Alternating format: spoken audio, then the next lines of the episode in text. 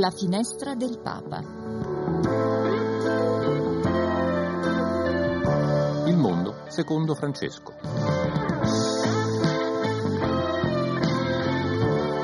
Cronache, storie e commenti Dal Vaticano e non solo.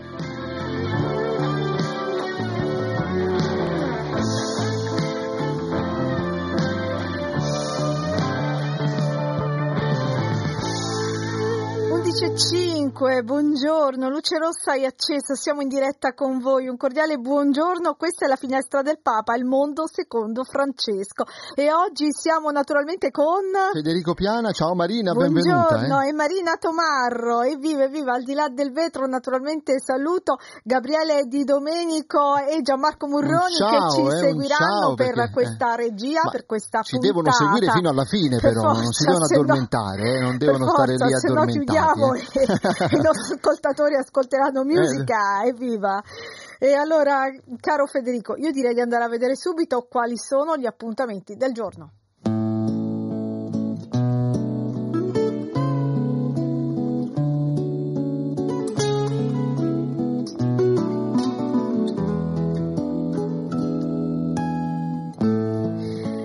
Oggi è il 27 febbraio e la Chiesa ricorda San Gabriele della Dolorata, chierico e passionista, San Gregorio di Narek, abate e dottore della Chiesa. E come sempre alle ore 12 dalla Santa Casa di Loreto potrete seguire la recita della preghiera dell'Angelus e del Santo Rosario, mentre alle 19 la Santa Messa celebrata dalla Chiesa di Santa Maria Immacolata di Lourdes in Roma.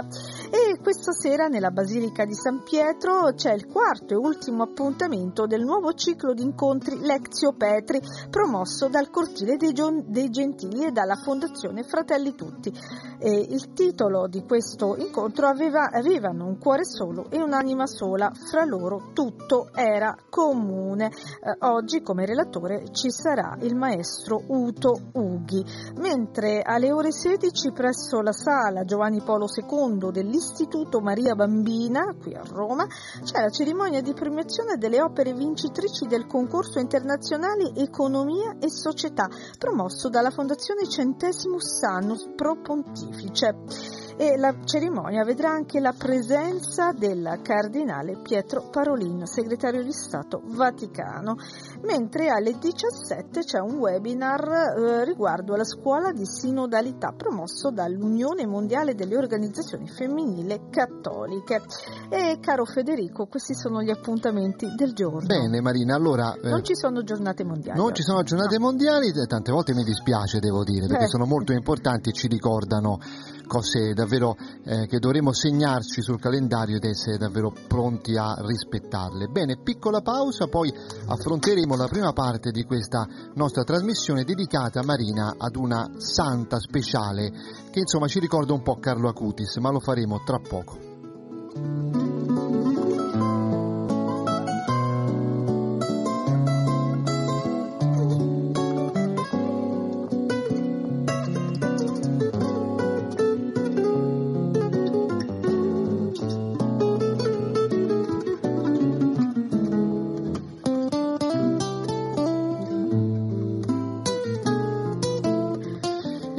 Marina, raccontiamo la storia, come dicevamo prima, di questa santa che a me personalmente Sì. ricorda, un, ricorda un po' Carlo Acutis, Sì, perché sì, Giulia. Gabrielli, nata a Bergamo nel 1997, era una ragazza solare che amava i viaggi, lo shopping, la musica e in modo particolare il grande successo di Claudio Baglioni strada facendo. Sì. E però questa ragazza Marina arriva eh, ad una malattia molto presto, muore a 14 anni, però muore recitando una coroncina Sì. e quindi la sua spiritualità insomma ha dato poi adito ad essere, a diventare serva di Dio e adesso si è aperto il- nel 2019 la causa di beatificazione. Noi vogliamo parlare perché è una santa, per me an- santa già possiamo dirlo, in pectore straordinaria, no Marina? Esatto, esatto. Giulia è una santa straordinaria ed era una ragazza che aveva un sorriso bellissimo, un sorriso che coinvolgeva tutti.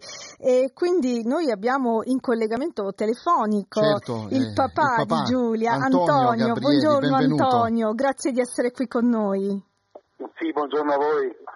E grazie anche a Don Mattia Tomassoni che è vice postulatore della causa di beatificazione che appunto si è aperta nel 2019. Benvenuto eh, Don Mattia. Grazie, buongiorno a voi. Buongiorno. Allora io chiederei subito eh, ad Antonio Gabrieli di tracciare un po' al papà eh, le caratteristiche di Giulia Gabrieli, no? eh, chi era Giulia e soprattutto io le chiedo che cosa aveva questa voglia di vivere, amava lo shopping, amava la musica, poi l'ascolteremo una canzone, Marina l'ha sì. selezionata poi alla fine per, per, sì. per, tutti i radioascoltatori. Antonio poi ci spiegherà anche il significato profondo di, di questo certo. amore di Giulia verso questa canzone cantata è di Claudio Baglioni che io amo, quindi per me, eh, però in questo caso Giulia, giustamente essendo una ragazza, amava la voce di Laura, Laura Pausini. Pausini certamente. Esatto. Allora, eh, Antonio, chi era sì. Giulia no? dal punto di vista anche personale? So che ha tanti ricordi. Eh? Ma eh, Giulia hai un po' tracciato molto bene tu perché era una ragazza come tantissime altre, cioè una giovane piena di, di energia, di vita, di voglia di vivere e soprattutto capace di apprezzare la vita eh, per quello che gli era possibile.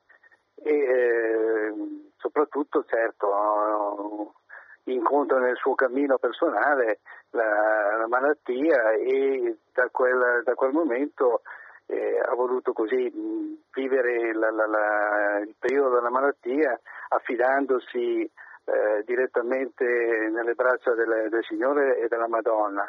E da quell'abbraccio ha avuto poi la capacità di trasformare i suoi due anni di malattia, un tumore, in, uno, in un inno alla vita e soprattutto la bellezza è che non ha rinunciato assolutamente a vivere, ma ha continuato a esprimere la sua grande gioia, la sua grande serenità e che è il suo sorriso, che è un po' il suo tratto fondamentale del sorriso di Giulia.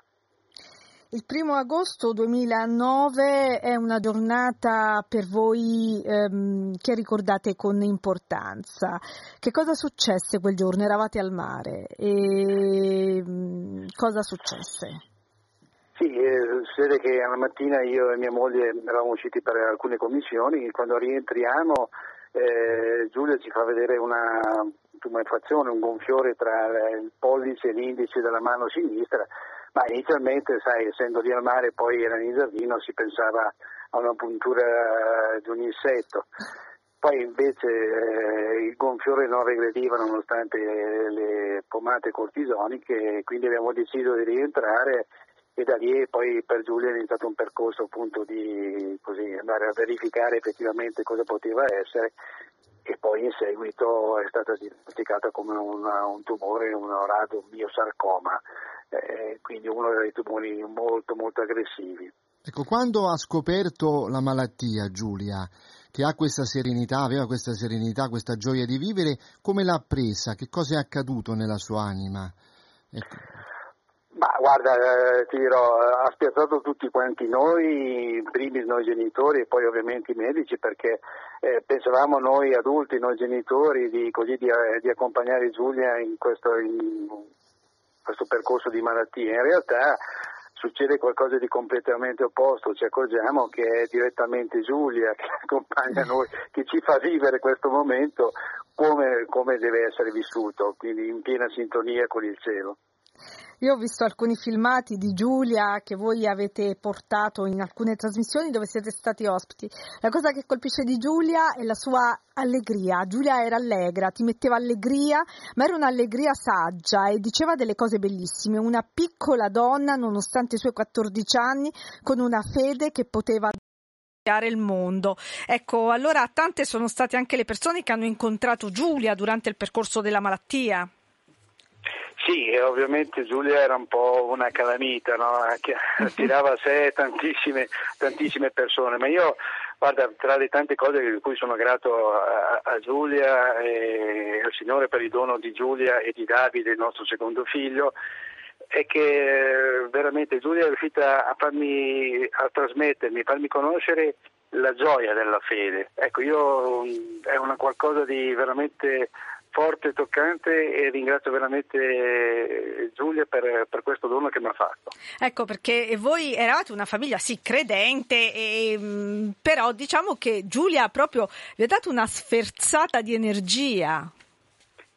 Sì, sì, in tutto e per tutto, in modo molto trasversale, sia a livello umano che a livello spirituale. È ovvio che eh, anche a livello spirituale eh, ci ha fatto fare a tutti quanti noi un, un grande salto, ma ripeto, eh, mi ha mostrato la gioia della fede, tant'è che io dico che il sorriso di Giulia è il sorriso della fede. Eh sì, è vero, è vero. Io, io vorrei chiedere, Marina, adesso andiamo un po' sì. alla spiritualità, certo. no? perché quando capitò tutto questo era praticamente il 19 agosto 2011 mentre si concludeva la giornata eh, GMG di Madrid e, e, la Via Crucis dei giovani e questo è un dato molto importante no? perché la spiritualità, io chiederei appunto a Don Mattia Tomassoni, vice postulatore della causa di beatificazione, di spiegarci un po' qual è.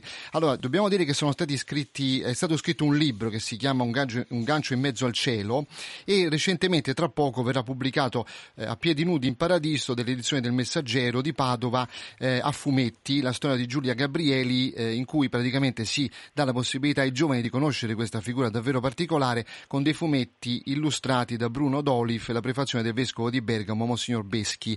Ecco, questo libro andrà nelle edicole, nelle librerie praticamente fra qualche, fra qualche tempo, però ecco, ripercorre un po' quel libro che è un gancio in mezzo al cielo che ha scritto direttamente appunto Giulia raccontando un po' la sua storia. Eh, Don Mattia, eh, che spiritualità ha, aveva, eh, possiamo dire anche ha, perché è un, un, un nostro punto di riferimento. Sì, Giulia no? viva. Giulia, no? è Giulia viva, esattamente. No? Eh, parlare, parlare della spiritualità di Giulia significa andare dritti al cuore di quello che è il suo segreto e il suo mistero. È il mistero di una vita così giovane che pure sa vivere eh, anche il momento drammatico della malattia con una maturità umana e spirituale eh, senz'altro oltre la media, appunto in termini ecclesiastici diciamo in modo eroico. No? Eh, il segreto è proprio la sua relazione costante col Signore. Eh, è una ragazza, una ragazza, normale che ha voglia di vivere, che vive le stappe della sua vita eh, in un clima familiare, certo credente, di preghiera, ma è interessante vedere come possiamo dire dalla cresima, il momento della cresima, come lei stesso lo rilegge, diventa il momento in cui capisce che deve fare qualcosa per il Signore, per il Vangelo. E lei due mesi dopo la cresima, quando ormai ha già scoperto la malattia, dirà io la malattia la vivo come un impegno da cresimanda, o un impegno che ho preso io. Dio mi ha donato lo spirito e mi ha chiesto vuoi essere testimone del mio amore? Io gli ho detto di sì e adesso anche durante la malattia quel sì lo porto fino alla fine. Ecco, capite che queste parole dette in un contesto di malattia, di scoperta di malattia da una ragazza di 13 anni, dicono di un qualcosa che è successo. No? Ecco, questa maturazione spirituale lei ha saputo portarla avanti dentro, secondo me, queste due grandi direttrici.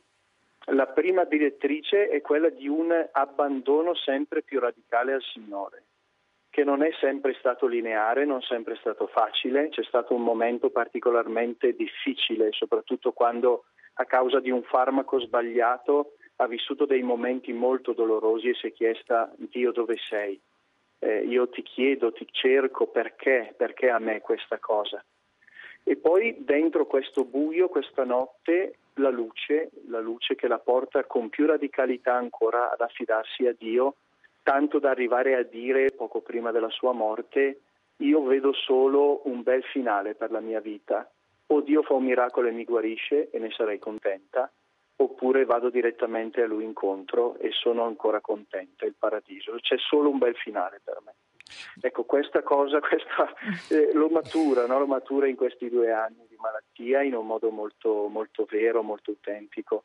E la seconda grande direttrice è quella della gioia, come è stato già detto, davvero tutte le persone che la incontrano sono toccate da questa sua serenità profonda e una sì. gioia che diventa desiderio di annuncio, no? il suo impegno già da malata andare a testimoniare nelle parrocchie, nelle chiese, ai giovani, ai suoi coetanei, guardate che se non cercate il Signore la vostra vita è come una caccia al tesoro senza il tesoro. Queste sue frasi, le sue espressioni efficacissime.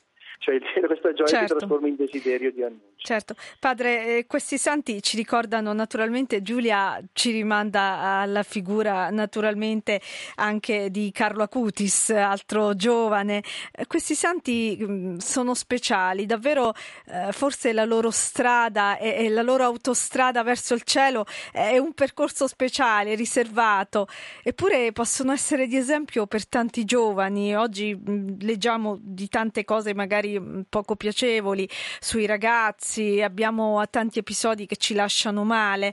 Ecco, allora questi due santi, queste due, la, una futura santa e un beato, ecco, eh, possono essere davvero un esempio per tanti giovani oggi. Senz'altro il bene e la santità sono diffusivi, sono contagiosi.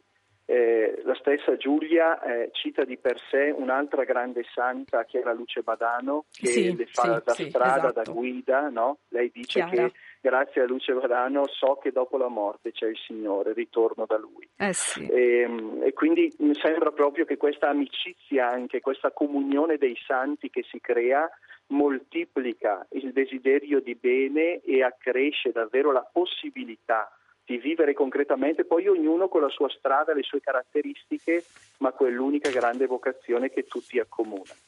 Uh, Federico, uh, io direi adesso di ascoltare alcune note, quindi chiedo a Gianmarco di mandarci in sottofondo e poi la lasciamo andare, di Strada Facendo di Laura Pausini e, e poi riprendiamo subito con Antonio perché Antonio ci spiegherà perché questa canzone è stata così importante per la nostra Giulia.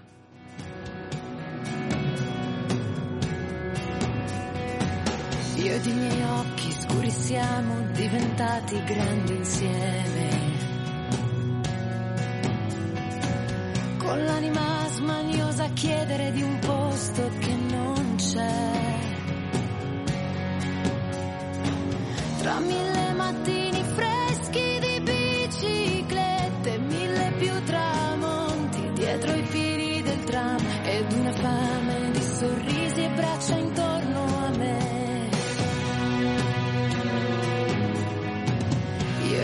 ed i cassetti di ricordi ed indirizzi che ho perduto. Ho visto visi e voci di chi ho amato prima poi andar via.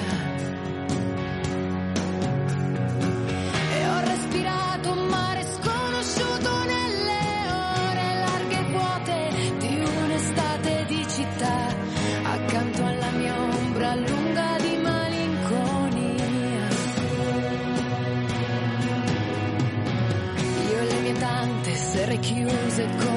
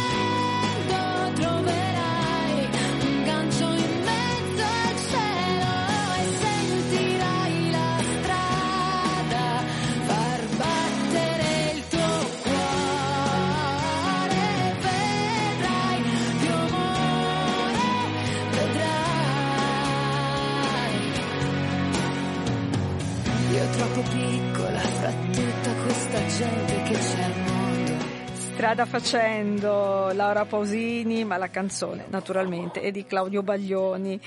Antonio, tra l'altro devi sapere che io sono una baglioniana. È una- è una baglioniana di ferro, da no, una Antonio? vita, quindi pensa che il mio primo concerto di Claudio l'ho visto che avevo nove anni, quindi per me questa canzone è, è una religione, davvero, è qualcosa che, che so a memoria. Eh. Però, però a Giulia come le piace, preghiere. Antonio, però a Giulia piaceva quella cantata A da Giulia- Laura Pausini. esatto, che esatto. cosa, perché ecco, le, le piaceva molto questa canzone e che cosa rappresentava nella sua vita? eh?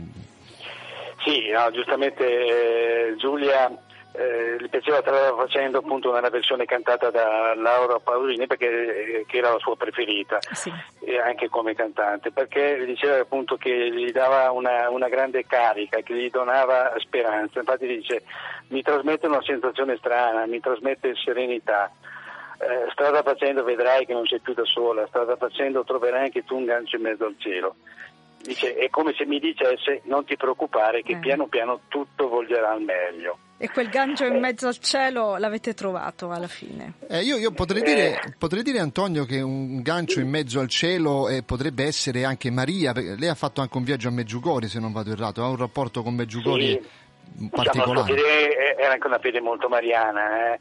cioè ci affidava ovviamente eh, nell'abbraccio del Signore, ma ci è affidata anche al mantello di, di Maria, che eh, mi ha fatto riscoprire anche me personalmente in, quel viaggi, in due viaggi che abbiamo fatto a Meggiugori.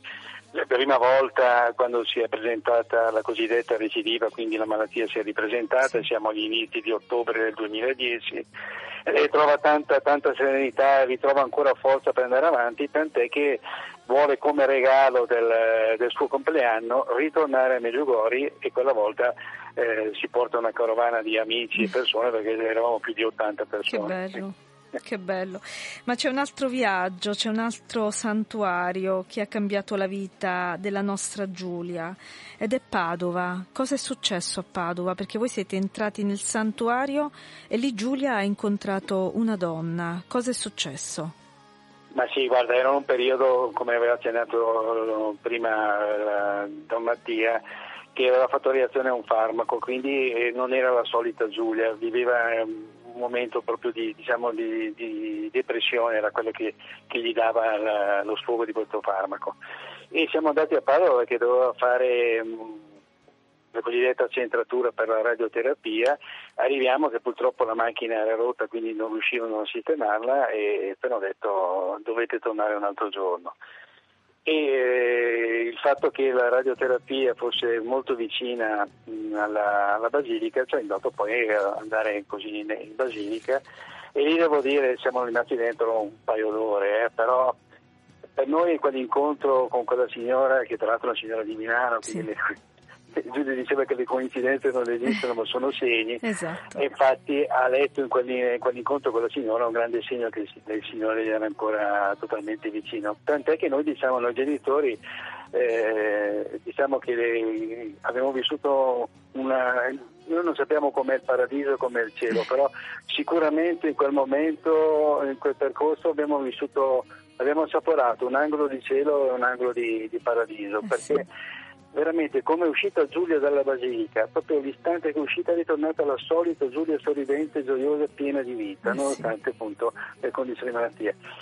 E devo dire onestamente che vivere quei momenti qui come, come genitore è qualcosa, è un dono grandissimo Eh, certo. per tutti. Eh certo. Io a Don Mattia vorrei chiedere una cosa, Don Mattia. Innanzitutto come sta andando il processo di beatificazione che si è aperto appunto nel 2019 e poi visto che è stato appunto pubblicato e sarà presto disponibile questo libro delle edizioni Messaggero di Padova, è un libro che è a fumetti diciamo così, che si chiama Piedi nudi nel paradiso, che rapporto ha la spiritualità di Giulia con i giovani di oggi? No? Abbiamo visto un collegamento con Chiara Luce Badano, anche con Carlo Acutis, però insomma ha anche una spiritualità propria direi. Ecco, a questo punto di vista, processo di beatificazione e spiritualità rivolta ai giovani, eh, è interessante capire che esempio pot- potrà dare, no? una volta diventata sana, ma anche adesso diciamo, no? visto che, che Sì. Allora il processo di beatificazione, appunto la fase diocesana è cominciata nel 2019 e si è chiusa a settembre del 21, quindi la prima parte diocesana che è quella della raccolta delle prove, delle testimonianze, della biografia, delle prove storiche, è stata chiusa nel 21 e è stato mandato tutto a Roma in, nel dicastero della della Casa dei Santi. Abbiamo appena concluso la stesura della posizio, mh, che è questo eh, una sorta, possiamo dire, di riassunto ordinato di tutta quella documentazione raccolta in fase diocesana e quindi a questo punto stiamo aspettando proprio la pubblicazione della posizio che verrà poi eh, presentata ai vari livelli del dicastero affinché speriamo possano essere riconosciute le virtù eroiche e, Giulia possa essere dichiarata venerabile. Nel frattempo eh, si, siamo in attesa di un miracolo, eh, ci sono tanti miracoli di per sé, miracoli soprattutto di conversioni, di grazie spirituali, ma anche veri e proprie guarigioni. E quindi stiamo sondando anche chiaramente la possibilità di aprire la, il processo per, un, per il riconoscimento del miracolo che in quel caso poi porterebbe anche alla beatificazione di Giulia. Questo per quanto riguarda la fase del processo diocesano e il processo di beatificazione. Mm, per quanto riguarda la spiritualità dei giovani, eh, Giulia è, una giovane e quindi in se stessa, con la sua testimonianza, con quello che ha scritto, con i filmati che ha fatto, eh, parla ai giovani. E la cosa che mi stupisce molto, è, ad esempio, delle più di 5.000 mail che arrivano alla postulazione e, alla, e, alla, e all'associazione Amici Giulia Gabrieli, ehm, mi, mi, fa, mi, colpisce molto le mail di giovani che scrivono e che hanno conosciuto Giulia magari attraverso un video, attraverso il libro e attraverso questo incontro sono cambiati, hanno ricevuto luce, hanno ri- ricevuto il dono della fede, sono usciti da un momento magari buio, terribile, eh, questo, questo mi fa dire che Giulia sta parlando e parla al cuore dei giovani, con la sua semplicità, con la sua schiettezza, con il suo modo di vivere in modo credente anche in momenti bui. Questo eh, penso sia Posso dire una, una cosa, cosa, molto bella. Eh, don Mattia, cioè, a me ha colpito molto il coraggio, no? perché eh, in questa fase della malattia, poi sentiremo anche il padre su questo, lei aveva come supereroi medici, insomma in una situazione così io mi sarei spaventato. E invece lei aveva come supereroi medici e il coraggio non le è mancato, anche se abbiamo visto dei momenti alti e bassi, ma questo può capitare, no Don Mattia? Sì, il coraggio, il coraggio la, e la fortezza direi, la virtù e la fortezza la caratterizzano. Eh, il, questo suo modo di fare no? eh, da ragazza, come appunto tipico della sua età, ma che la porta a instaurare anche un rapporto con gli adulti di questo tipo, sdrammatizzando lei stessa il momento. Eh, molte testimonianze di medici dicono io sono rimasto colpito dal modo con cui lei ha affrontato la malattia. Pensavamo di noi far la fatica, come sempre, no? con i ragazzi, di motivarli, di, di, fargli vivere al meglio questo momento, invece è lei che quasi ci prende per mano e ci, e ci fa andare avanti. Senz'altro l'elemento del coraggio no, non gli è mancato. Antonio, um, voi avete anche un altro figlio, Davide. Eh, Davide. Davide, quando Giulia si è ammalata, era molto piccolo, eh, eppure Giulia e Davide avevano un rapporto bellissimo. Io ho visto qualche filmato. Giulia amava immensamente questo fratello.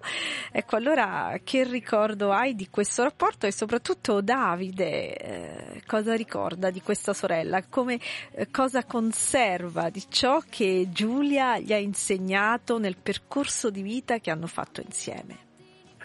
Ma guarda, hai detto benissimo perché c'era un legame veramente forte tra, tra Giulia e Davide. Calcola che ci sono cinque anni di diversità perché Davide è nato nel giugno 2002 e Giulia appunto nel marzo del 97. E tant'è che alcune volte mamma Sara doveva intervenire eh. su Giulia e spiegargli guarda che la mamma sono io, in battuta perché ovviamente si preoccupava tantissimo di quello che, che, era Davide e seguiva Davide in tutto per tutto. Tra l'altro anche il fatto che comunque quando andava a, a scuola, faceva le elementari Giulia, Davide iniziava il percorso dell'infanzia e l'asilo diciamo, era sul, stesso, nello stesso istituto, nella stessa scuola, quindi era lei che accompagava Davide all'asilo in tutto per tutto. Certo. È un rapporto bellissimo e devo dire onestamente che eh, noi, diciamo, noi genitori diciamo che tra i tanti capolavori di Giulia, il vero capolavoro l'ha fatto su Davide perché gli ha trasmesso una grande serenità veramente notevolissima eh, che, eh, che, tuttora ha e senz'altro Davide eh, ha, in mezzo, ha, in sé ancora quel, quel grande, eh, grande, ricordo, grande dolcezza, più che ricordo, il, c'è sempre dentro di sé Giulia, Certo. perché come tutti, quanti, come tutti quanti noi assolutamente. Giulia oggi ha 20 eh, Giulia, eh, Davide oggi ha 22 anni, Giulia ne avrebbe avuti 27, ne ha 27 in cielo naturalmente. Sì, Giulia, noi domenica festeggiamo il 27 Eh, sì. compleanno di Giulia e ah, il 12 di giugno Davide farà i 22 anni. Eh sì. eh sì. Antonio, posso chiederti una cosa personale, mi permetto? eh? Sì. Eh, eh, da quando è iniziata tutta questa storia, insomma, tua figlia alla fine è andata in cielo, eccetera, eh, t'ha cambiato la vita di fede? Non so se tu prima eri assiduamente credente, non credente, adesso non lo so, no? Penso di sì, immagino, però che cosa è cambiato nella tua fede? Ma guarda, come accennavo prima, è, è cambiato il, il- il come vivere la fede. Prima la sentivo, non dico come, però un qualcosa come una routine, come qualcosa che, passami un po' il termine, mi appesantiva un po'.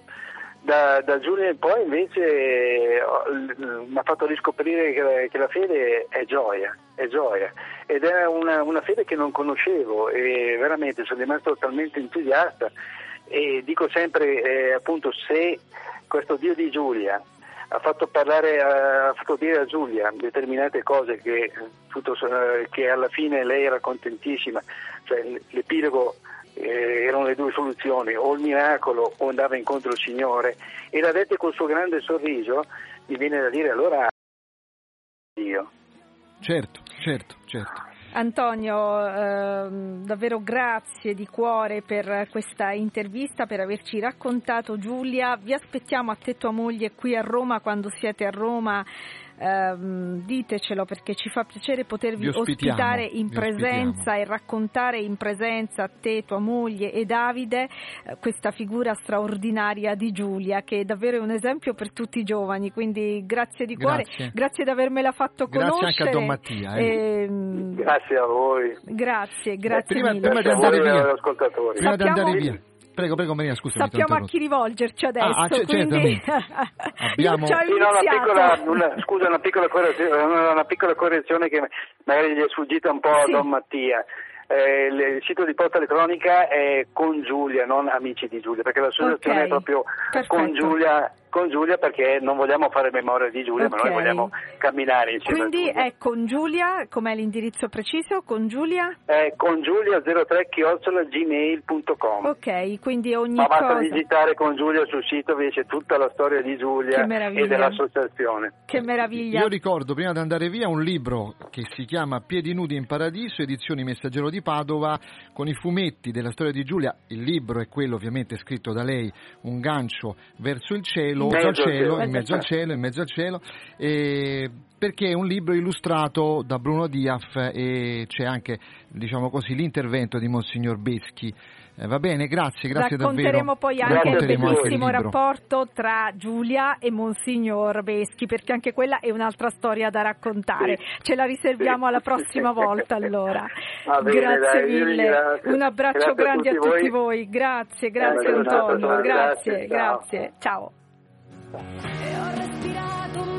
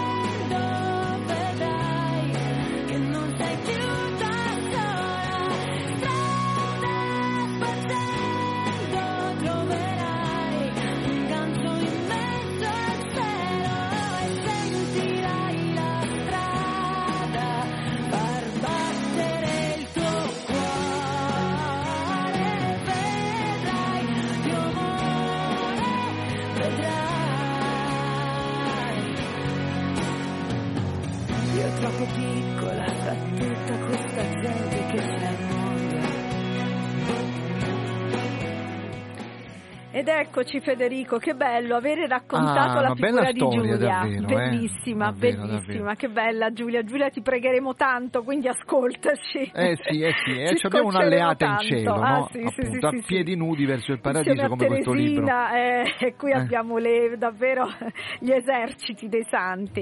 E adesso andiamo a parlare di un altro santo, un altro santo giovane di cui oggi si festeggia la ricorrenza, San Gabriele dell'Addolorata. Eh, Papa Francesco ha scritto una lettera che ha inviato a Monsignor Lorenzo Leuzzi, vescovo di Teramo Atri, nel 2021, proprio in occasione del centenario della canonizzazione del giovane passionista. E in questa lettera Papa Francesco diceva appunto San Gabriele della Dolorata fu così straordinaria, la figura di San Gabriele della Dolorata fu così straordinaria e singolare da poter essere adittata come modello per tutta la Chiesa, specialmente per le nuove generazioni. Gabriele, scriveva, scrive il Santo Padre, era un giovane del suo tempo, pieno di vita e di entusiasmo, animato da un desiderio di pienezza che lo spingeva oltre le realtà mondane ed effimere per rifugiarsi in Cristo. E ancora oggi invita i giovani a riconoscere in se stessi il desiderio di vita e di appagamento che non può prescindere dalla ricerca di Dio, dall'incontro con la sua parola, sulla quale ancorare la propria, la propria esistenza dal servizio dei fratelli, specialmente i più fragili. E noi abbiamo il piacere di avere in collegamento telefonico il rettore del santuario di San Gabriele della Dolorata, padre Raffaele De Fulvio. Buongiorno padre Raffaele. Buongiorno, buongiorno a tutti, delle... grazie di questo Grazie per essere qui. Ma davvero, grazie a grazie. lei, grazie. E buona festa, auguri, perché oggi è la festa Grazie. del nostro San Gabriele. Esatto. Ehm, Padre Raffaele, noi abbiamo appena chiuso il collegamento parlando di una, san- di una futura santa, ci auguriamo giovani, una futura beata intanto, Giulia Gabrieli. E, e- e adesso andiamo a parlare di un santo invece giovane, molto legato naturalmente ai ragazzi, San Gabriele dell'Addolorata. Ecco, chi era San Gabriele di cui oggi festeggiamo la ricorrenza? Era un giovane di 24 anni che il Signore ha chiamato a sé, una vita che sembrava almeno ordinaria, una vita semplice, ha addirittura eh, è a 24 anni che non è diventato neanche sacerdote e quindi sembrava una vita completamente bruciata, ah, ma eh, la sua vita l'ha vissuta in un modo particolare perché eh, chiesero proprio a padre Norberto, che era il suo padre spirituale, ma cosa ha fatto questo giovane di così straordinario per diventare santo? E lui rispose, ha vissuto la sua vita con il cuore, con amore. È il santo del quotidiano, delle piccole cose, non ha fatto nulla di straordinario se non le piccole cose le ha fatte diventare straordinarie. È lì che ha trovato la santità, si è realizzato con questa, questo percorso, questo cammino di santità. Penso che sia il santo della porta accanto, Eh il sì. santo eh, che possiamo incontrare ogni giorno o che possiamo aspirare un po' tutti, perché eh, con il battesimo siamo tutti chiamati alla santità ed è bello sentire che ci sono altri che sono in concetto di santità perché vuol dire che seguire il Signore è possibile, ancora oggi lo possiamo seguire, lo possiamo testimoniare e vivere. Questa è la cosa più bella che possiamo eh, testimoniare, la gioia della sequela del Signore. Il Papa dice che la vita di San Gabriele è stata breve ma intensa e ha lasciato questa impronta che continua a perdurare. Certo, ancora oggi sembra vivo nei nostri giorni. Proprio ieri mattina è venuto un uomo che mi diceva padre io voglio fare qualcosa per ringraziare San Gabriele, cosa devo fare? Dico perché vuoi ringraziarlo? Perché dice io sono devoto, vengo spesso qui durante l'anno a pregare, però eh, avevo nel cuore un'ansia. Ma io non è che mi sono messo a pregare per questa cosa, Ho- venivo a pregare per tantissime altre situazioni, ma mai ho chiesto questa cosa. Dice, cosa è successo? Che dopo il Covid è rimasto senza lavoro e la famiglia senza poter lavorare dice come faccio io a poter eh, gestire una famiglia e senza trovare lavoro. A un certo punto sogna San Gabriele che lui si vede, si immagina nel sogno, si vede che lui sta in cripta nel nuovo santuario dove c'è il corpo di San Gabriele e in luogo che stava pregando vede San Gabriele che si alza, si mette seduto e parla con lui e gli dice non ti preoccupare, il lavoro arriverà. Padre, dopo due giorni mi hanno chiamato e mi hanno assunto di nuovo nel lavoro. E questo non è un segno dal cielo, non è San Gabriele che mi ha fatto la grazia. Eh, certo. E dico, ma guarda un po', è una cosa davvero sembra che ti Eh. cammina a fianco, noi che ci viviamo, che andiamo lì in cripta, perché è sempre un luogo particolare di grazia dove possiamo davvero sentire proprio la presenza del santo eh, che può parlarci, che può irradiarci il suo sorriso, la sua luce, eh, sentir dire che invece proprio lo vedono, che si alza, si mette seduto, parla con chi viene a pregare, davvero riempie il cuore. Eh, Padre certo. Raffaele, posso fare una domanda sui giovani? Sì. Innanzitutto che rapporto c'è tra eh, San Gabriele e i giovani e poi questa bella usanza eh, di chi si sta preparando agli esami di pregare San Gabriele. E come nasce Sì, questa questa- usanza? Questa è nata Io so che sono molti, anni eh, che- anni 80, sono già passati 40, quasi Mamma mia. 40 anni, anche di più. Che negli anni 80 ha iniziato a venire un primo gruppetto di maturandi che dovevano prepararsi alla maturità, che invece di andare a fare una serata goliarda oppure a cena, come Certo. ho fatto anch'io insomma i 100 Eh, certo, giorni, eh, certo. eh, loro sono venuti qui a pregare e si sono trovati con un padre che ha celebrato la messa, li ha accolti e gli ha, gli ha parlato di San Gabriele, gli ha, gli ha- gli ha presentato questa figura per i giovani e si sono così rimasti affascinati che l'anno seguente sono venute due classi, non più una. Dopo quelle due altre, altre e si sono allargate, passate così la voce che adesso tutta la regione Abruzzo e con eh, le regioni confinanti e i paesi delle città confinanti del- della regione Abruzzo vengono qui al santuario. Cento giorni prima degli esami, oggi si chiamano esami di Stato, però eh, Certo. cento giorni prima vengono qui a pregare. E anche gli universitari sono, no? Che Eh, sì, sporadicamente vengono vengono quelli che sono compagni degli altri, vengono anche gli universitari, vengono anche le persone, poi dopo quelli quando man mano che hanno gli esami Eh, comunque certo. vengono sempre, una volta che inizia un rapporto di amicizia con San Gabriele poi è difficile che lo lasci. È vero, e tra l'altro c'è questa cosa particolare della benedizione delle penne. Di cosa si Eh tratta? sì, è un po' scaramantica, è un po', è un po' scaramantica, però ecco noi vogliamo aiutarli ragazzi a dare fiducia a loro stessi, quindi Certo. anche dando questa benedizione delle penne, ma è perché devono confidare su loro stessi, sulla loro forza, perché certamente il santo ti potrà aiutare a tirar fuori quello che hai nel tuo sacco, nel tuo cuore, Certo. ma se non metti niente, eh, voglio bene di le penne. La voglio bene di le penne, c'ha ragione padre. Tra l'altro queste, mh, queste tradizioni non si sono interrotte neanche durante il Covid, perché voi avete continuato. Eh, sì, hanno continuato, Eh. sì, sì, con molta bravura, difficoltà, quindi la gestione è stata molto complessa, perché quando tu ti trovi 20-30 mila giovani Eh. tutti quanti insieme eh, non è facile la gestione, però eh, ce l'abbiamo fatta. E questo è una cosa bellissima. San Gabriele in realtà è in Abruzzo, ma è arrivato in tutto il mondo. Ci sono gruppi Sì, di San sì, Gabriele in abbiamo- tutto il mondo. Sì, sì, sì, certo. Soprattutto sono stati gli emigrati che sono partiti dall'Abruzzo, sono portati con sé anche le tradizioni e hanno portato eh, San Gabriele in giro per il mondo dove si trovavano loro, troviamo la presenza della figura di San Gabriele.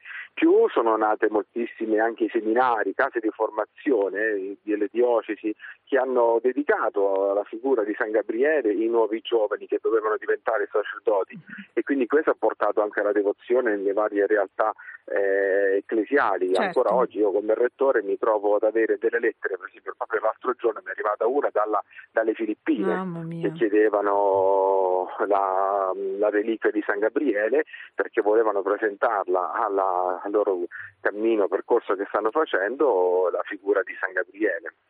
E questo è veramente molto importante. Tra l'altro, oggi pomeriggio come festeggerete il santo? Quali sono le celebrazioni previste?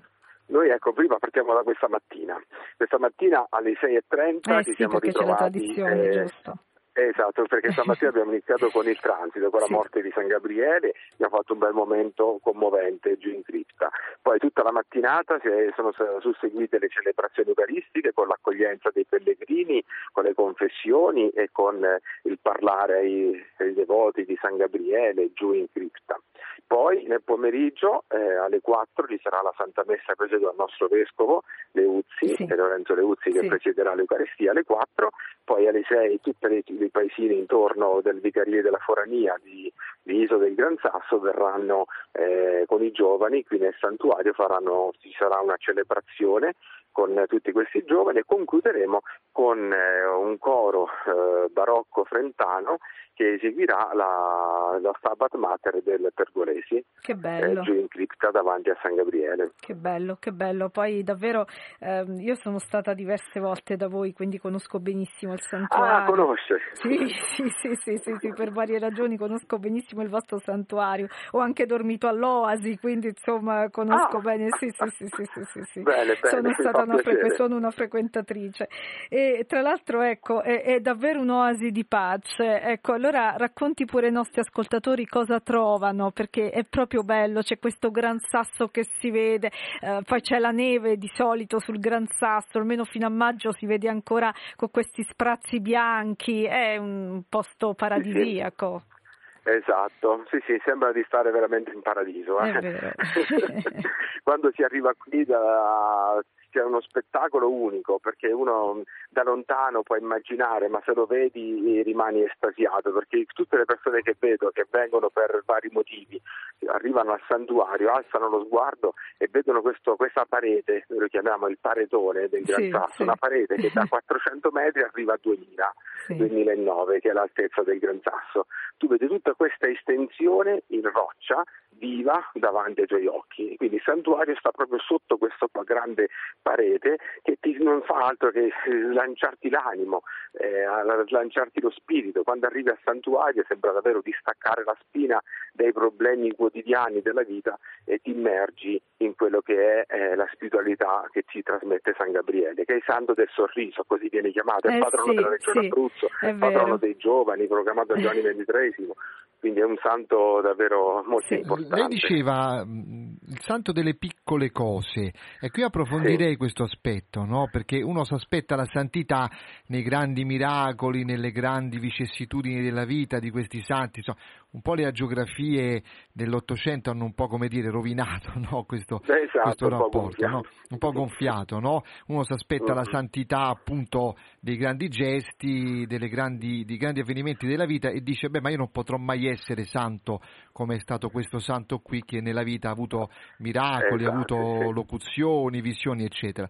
In realtà lei diceva giustamente che non ha fatto nulla di particolare San Gabriele, no? lui, eh, noi purtroppo non abbiamo il suo diario spirituale che prima di morire ha chiesto a padre Norberto di, di bruciarlo perché non voleva che si doveva gloriare eh, di quello che aveva scritto su quel diario e quindi purtroppo noi non, non ci è venuto a noi per raccon- che ci racconta quello che eh, San Gabriele ha vissuto personalmente nella- nel suo discernimento, nel suo cammino. Quello che noi possiamo percepire dalle testimonianze che eh, i confratelli che hanno vissuto in quel tempo lo hanno, lo hanno percepito, lo hanno visto ed era come tanti altri che, si, che viveva con dedizione, con impegno, eh, la caratteristica proprio di questa voler essere il primo.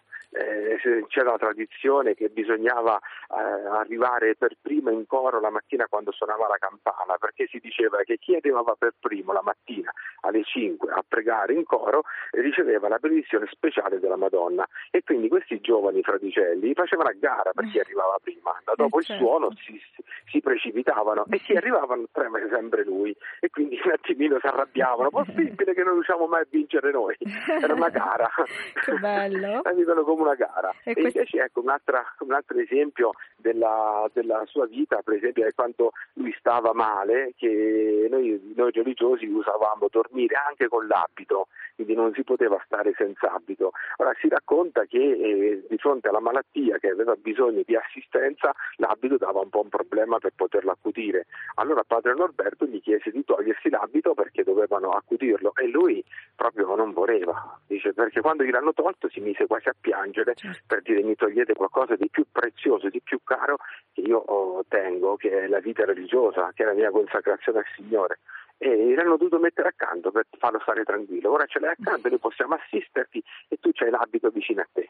E è per molto- dire come nelle piccole cose, nella Eh, certo. semplicità, come lui ha manifestato questo amore, questo attaccamento alla sua professione, al suo desiderio di essere unita a Cristo. Un'altra volta addirittura eh, si racconta che eh, stava in camera lui, forse stava riflettendo, stava parlando con, con si pregando, non so, che a un certo punto sente passare nel corridoio, riconosce dai passi il suo padre spirituale, padre Norberto. Lo racconta proprio lui, dice io mi ritrovo a vedere eh, Gabriele che usciva dalla sua stanza, mettersi in ginocchio davanti a me e dirmi Padre Norberto, dimmi cosa c'è nel mio cuore che non piace al Signore che lo voglio togliere, oh. perché io sono innamorato di Lui, non voglio eh, rovinare questo rapporto di amore che ho con Lui. Una cosa unica. Questa Bene. è una cosa davvero molto bella. Siamo Padre Raffaele, grazie. siamo in chiusura, grazie mille, naturalmente buona, buona, buona festa e le chiediamo di portare davanti San Gabriele tutti i nostri ascoltatori, soprattutto le persone Guarda, che... vi assicuro grazie. che vado adesso proprio davanti all'urna grazie. e voglio portare tutti gli ascoltatori proprio metterli davanti all'urna al corpo di San Gabriele grazie. perché possa ascoltare tutte le loro ansie e le loro preoccupazioni. Grazie, grazie di cuore, veramente, grazie. Grazie, grazie davvero. E Signore vi benedica. Grazie, buona Marina, festa, grazie. Tempo di chiudere. Arrivederci, ciao, ciao. grazie Padre Raffaele. Tempo e allora, chiusura, tempo Marina? di chiusura, oggi è stata una puntata bellissima, l'abbiamo dedicata a questi due santi giovani, San Gabriele della Dolorata e la nostra Giulia Gabrieli. E allora, caro Federico, noi vi lasciamo naturalmente col GR Flash di seguito, naturalmente il Santo Rosario e l'Angelus da Loreto e noi ci sentiamo domani. domani, domani. Ciao, ciao. Tutti, ciao, ciao.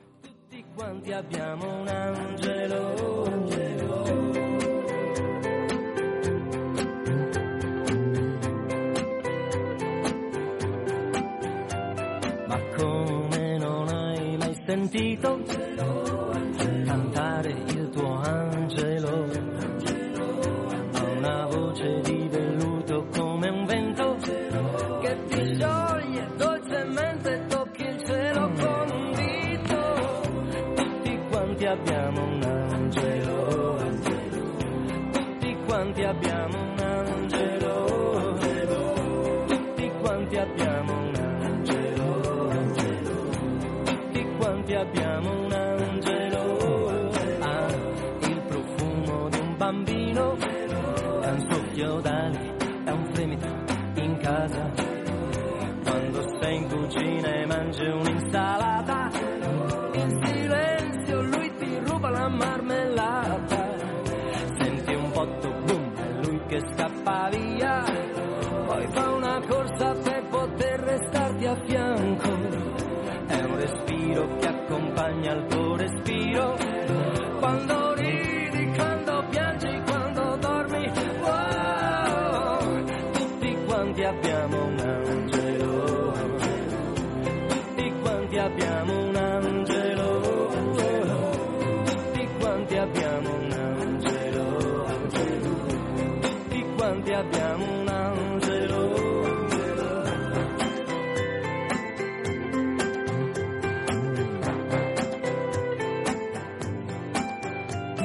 anche quelli che non credono più a niente, anche quelli che non amano la gente, anche quelli che non sanno più sognare, quando è inverno fuori sta per nevicare, anche i violenti